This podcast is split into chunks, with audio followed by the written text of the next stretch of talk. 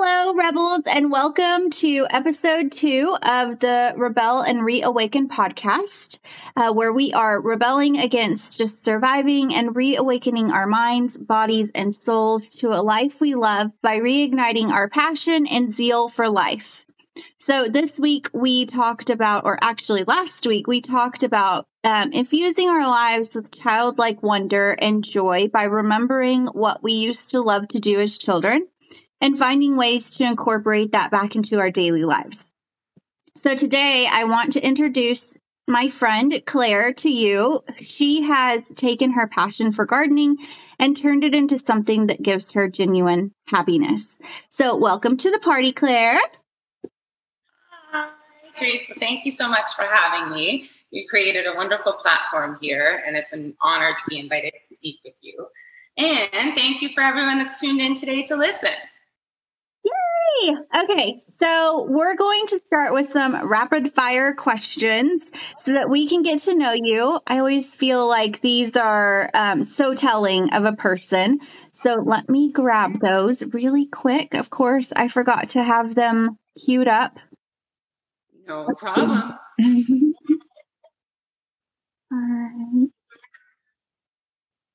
Okay, so just off the top of your head, answer the questions um, work or play?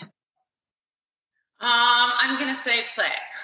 Me too. Okay, money or happiness? Happiness by far. Definitely happiness. That's an easy one. Yeah. Uh, cats or dogs? Ooh, both. I just, I really enjoy animals in general. They bring different things to the table. You sound like my daughter. My daughter is such an animal person. We got she's getting her first car and we got leather seats was a mandatory requirement because I know that as soon as she's not in my house anymore, she's going to pick up every stray that she possibly can. That's a good idea, leather, just to keep everything safe. yeah. She could down leather a lot easier than cloth. Cloth, exactly. It's nearly impossible to get to get out of the cloth. Oh, I know. Yeah. Okay. So let's see where we. Okay, summer or winter? Summer, definitely summer. I do enjoy the snow and whatnot, but it's nice to be able to just go out and not have to put on a whole bunch of layers and plant in the garden and see the life. Definitely summer. Summer, yeah. Uh, morning or evening? I used to be an evening person, but I think that's changed. It's um it's morning now. I'm a morning person. Cool. I love my mornings. Uh, salty or sweet? Salty. Definitely salty. I love savory treats. Me too. Uh, beach or lake? Lake. Yes, yeah. definitely the lake. I love the trees around and seeing wildlife and I can find shade, which I really like about the lake. Yeah. Um, okay, mountains or plains?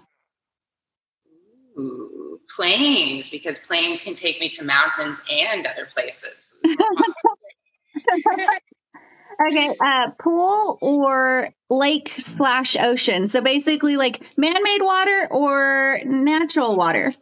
Natural water every single time. Same here. Yeah. My, yeah. Uh, okay, vegan slash vegetarian or meat eater?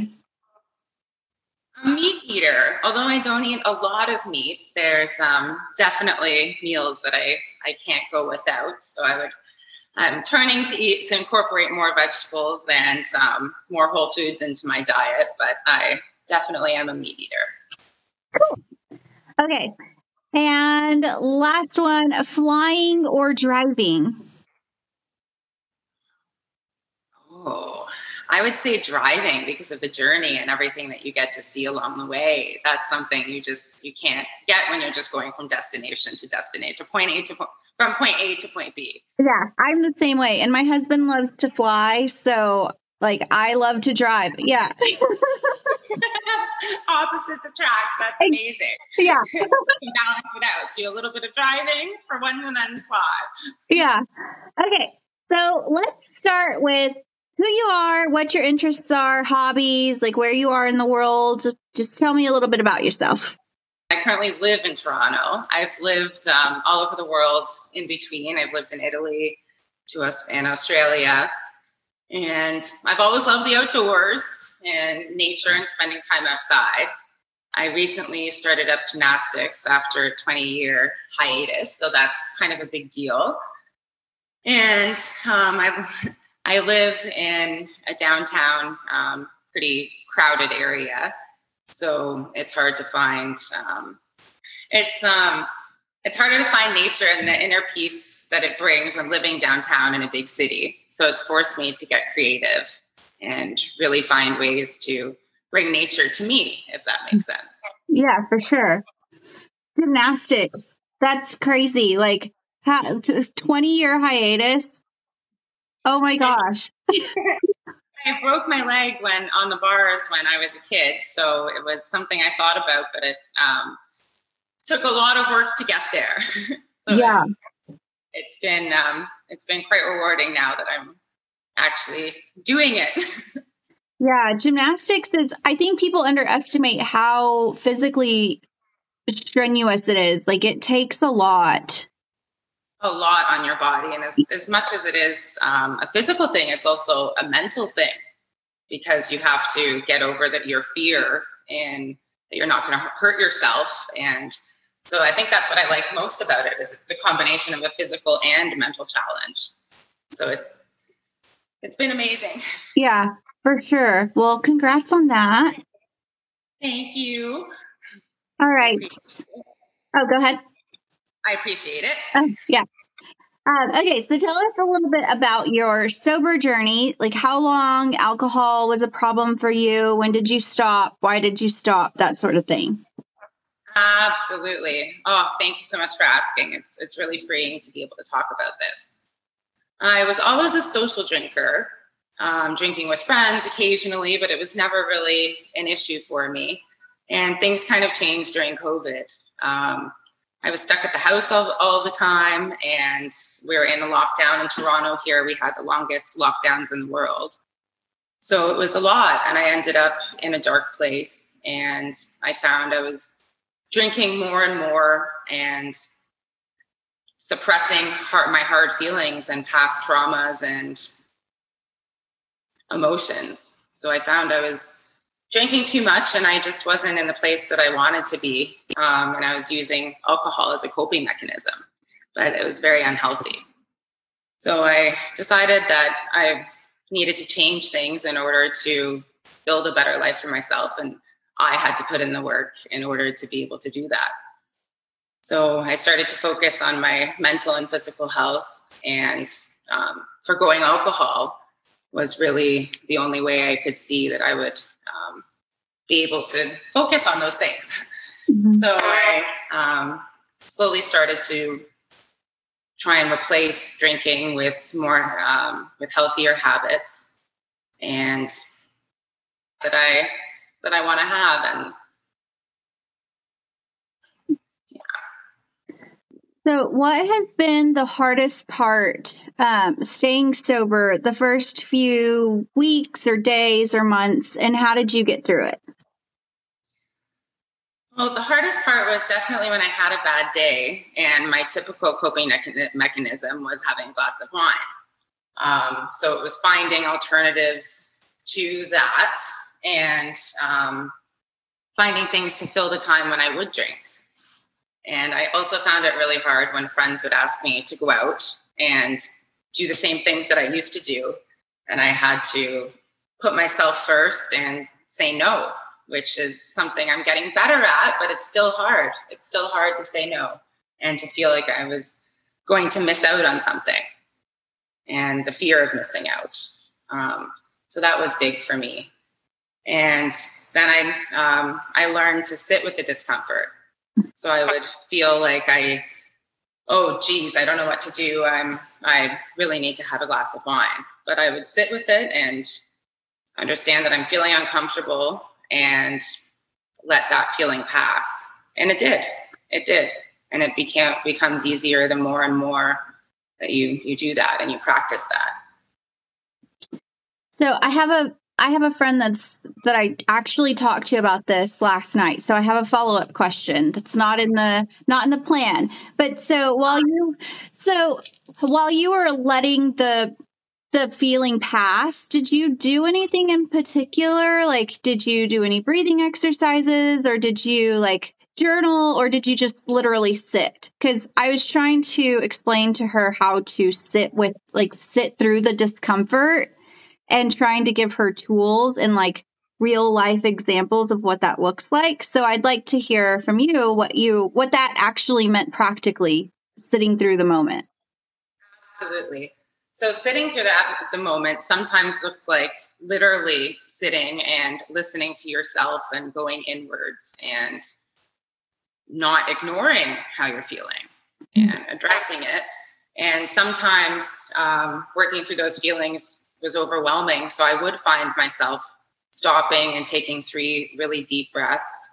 Um, sometimes I would even give myself a hug and mm-hmm. talk to myself the way I would want to be spoken to and the way that I wanted to be spoken to when I was a child. So talking myself down and saying it's okay to feel this way and you're going to get through it and you're strong and it's going to be worth it and look at you go. so I would tell myself those things and that really helped. And some days it would be finding peace and distraction, if that makes sense. So I would go for a nature walk or go by the water and having the natural environment around me would help me process in a healthy way. And seeing birds and seeing wildlife and whatnot would help um, calm me and put me in a space where I really was able to work through in a nice way. So that's yeah. been a big part of my journey for sure. Well, thank you for sharing that. Hopefully, she'll hear it and it'll help her too. Because, yeah, it's hard. Like, it's hard to, I think, for especially for me, coaching people, like whenever I try to tell them, like, you just got to sit through it. Well, what does that actually like look like? You know and so it's it's good to have different perspectives from different people of what sitting with those emotions actually looks like. So thank you for that. Exactly. And it's different for everybody. And i'm always interested to learn and um, what that means for other people as well so i can learn from them. Yeah. Okay so let's see. What has been the highest mountaintop experience for you so far? Ooh, so my highest mountaintop experience by far is this exact healing journey that I'm on right now. I'm so incredibly proud of myself, and sometimes I, I can't believe that I've come this far from where I've been. Um, I'm putting in the work and I'm breaking the generational cycles and breaking trauma patterns and learning how to love myself again and how to love myself at all, I guess, and how to regulate my emotions and deal with hard things and crisis effectively and in a positive way that makes um, makes a positive change instead of making the situation worse. Um, and it's it's really funny because these things are hard to quantify tan- tangibly, but I sure feel the changes um, every day and how I'm managing things and how I'm um, able to step back from situations instead of instantly reacting to them. So that's been a, a, huge change for me because I was very reactionary and I had many toxic patterns and habits that I brought to relationships and friendships. So I think um, that's definitely been my mountaintop experience is is doing this for me and deciding that I'm going to change my life and I'm going to build a life that's worth living for me. Yeah, I love that. Like, I, one of the things that I like to do with people is have them look at their family history because I think a lot of times we don't even realize the general generational cycles that exist in our families. And like, we do things because that's just the way it's always been. But we don't actually ever like think about the fact that, like, wait, just because it's always been that way does not mean it has to stay that way. And like we can be the first generation to not live that way and to show the next generation that it can be different. And so, yeah. And I, I want to heal my trauma so that I have the tools to pass on to my children and my um, people in my life, and I can um, change patterns. Mm-hmm. Yeah, for sure.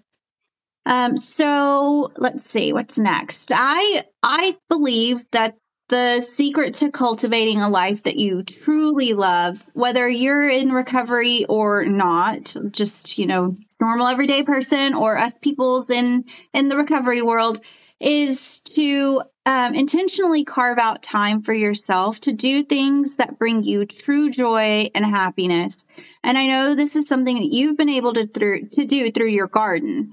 And so, um, my hope is that you will inspire others to find things that they truly enjoy and they will make these things a priority in their own lives so that they can replenish their emotional fuel tank by doing things that they enjoy and feel rewarding, feel like a reward to their soul. And so tell me all the things about your garden because this is how we met. I was scrolling and I saw your post about your secret garden and I was like, wait, what? Yes. So I live downtown in a row house and I have a little laneway space in between the two houses. And I decided this year that I could really change it and make the most of it. So I um, brushed out all of the brush that was there and created a blank slate. Wow, that was a lot of work. but it's um, something about delayed gratification that really um, is meaningful to me. So once I um, got the brush out, I started planting plants and have some perennials and some annuals. And I tried to make it a, a peaceful space that kind of reflected the journey that I'm on. Um, and a space that I could go and sit and find peace. And it's funny, you don't realize it, but having um, greenery around you and flowers really does change the way you feel and it impacts um, your life.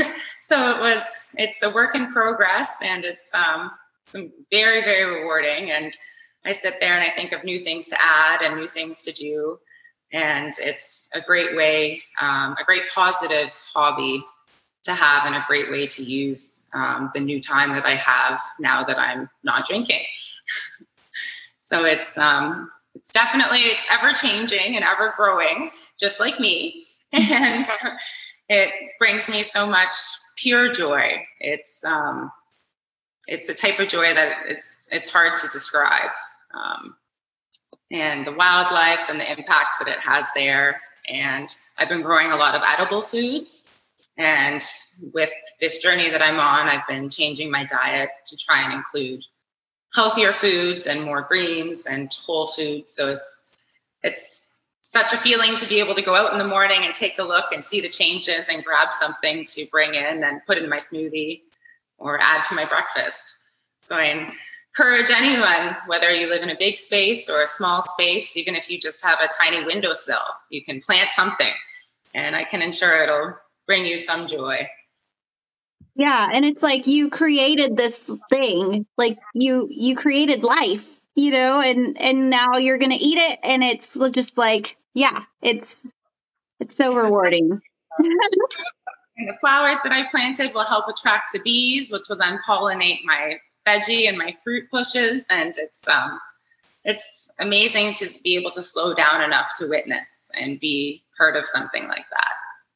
Yeah, and I think that's that's the thing. Like I think when we're I know when I was drinking, it was this never-ending cycle of like go to work, come home, drink a glass of wine to decompress, drink another glass of wine because the first one went down too fast, and then wake up with a head a headache or like slightly hungover, and then just you know, repeat the cycle every single day. And then the weekend was this just like rush to, you know, go to events or go to this, go to that, and probably hungover because there were probably cocktails and there, you know, it was just this constant cycle.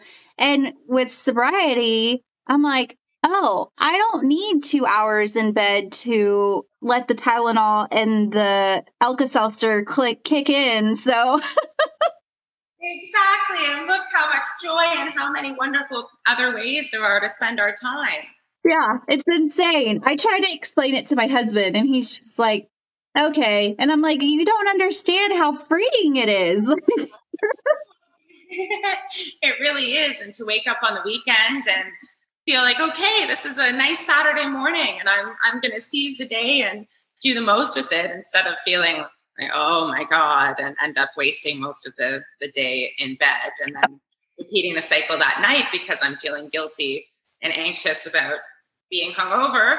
And then it repeats Sunday and yeah. now now I'm definitely um enjoying other well, whatever. other things. Other yeah, it's just you find out all this cool new stuff about yourself and yeah. It's so much fun. Um, okay, so what are your short term and long term goals for yourself? My short term goals are to continue to heal and continue to learn how to be enough for myself and building a sober life and a life of stability. And long term, um, I'd love to own my own home and build a peaceful and fulfilling life I want to be able to share my life with a loving partner and be able to create create an environment that will cultivate healthy children and continue to find new passions and explore what makes me feel alive on the same it's um, the most amazing things i'm finding are the things that push my comfort zone um, just enough in a healthy way yeah for sure i know like it's hard when you're in early recovery because for so long the drugs or the alcohol were your crutch to go do new things or to go do, you know, go to social situations. You know, you had to put on, you know, take a few drinks of wine to like loosen yourself up. And when you're sober, you have to just have courage to go do it. Exactly, and really be present in the moment. And it's it's so nice to be able to remember and have these experiences. Yeah. And because there's a lot that I don't remember when I was drinking. I'm sure I did fun things, but what does it really matter if you don't remember it and you don't have those memories? Exactly. Okay, if you could give um, people in early recovery a piece of advice, what would it be? be kind to yourself and take it one day at a time. And I'm going to emphasize be kind to yourself. I found when I looked too far ahead, I would get overwhelmed and it would put me in kind of a paralyzing state. So take it slow and remind yourself that you're on a journey and it's not going to be overnight. And there's going to be ups and downs, and that's okay. And it's okay to not be okay.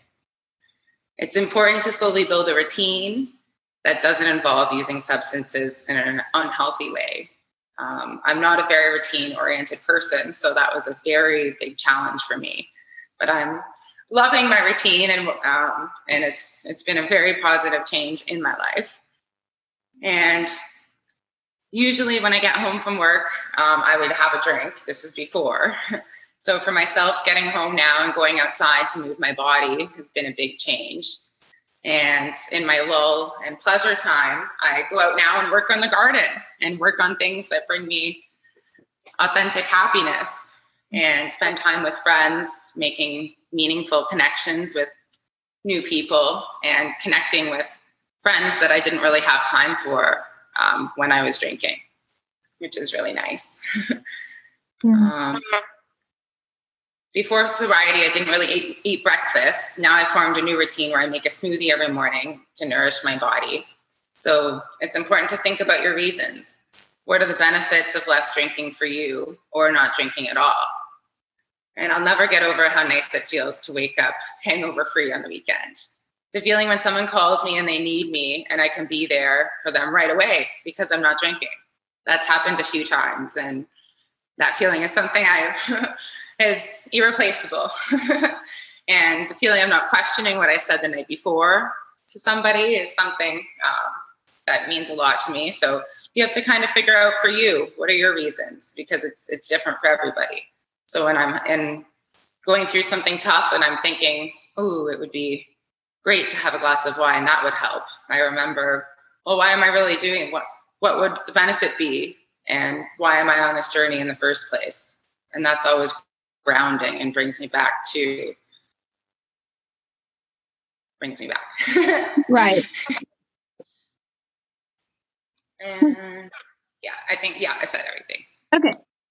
So, last question. If you could speak directly to someone who is struggling to juggle life and thinks that they just don't have time to cut out the time to do something that brings them genuine joy, what would you tell them? I would tell them that sometimes it seems impossible to find time for yourself, but it takes prioritizing yourself, and that can be scary at first. It's consistency and small steps and realizing that you're worth taking the time for you and you're worth finding happiness again. You can't be your, uh, the partner, the mother, the friend, etc. to anyone if you're not there for yourself first. And it may seem selfish, but it's actually just the opposite of being selfish. It's vital. It may make you uncomfortable at first, but usually that's where the growth happens and the core memories are made. You may have no idea what brings you joy anymore, like I did. I had no idea. I started by thinking back to what was fun for me when I was a kid and then branching out to trying new things entirely that I knew I would be bad at and I would probably make a fool of myself. don't be afraid to try something new and don't be afraid to look like a fool. It's only foolish when you don't try the new thing and you rob yourself of, of the potential experience. Yeah, I love it. You said all the things. Yes, that's like oh. good. Okay. So that's it for today's episode. I hope this inspires you to prioritize your mental health by choosing to partake in something that brings you true joy. Um, you deserve to be happy and to have fun. And remember that. If you're ready to start digging deep into this topic or any others, you can hop on over to our Patreon page or join the Rebel VIP uh, membership and get access to weekly trainings um, that expand on what we talk about in the podcast. Um, and then you can start to cultivate an abundantly fulfilling life in recovery by reigniting your passions and zeal for life. So be well, be kind, and may you find some joy this week.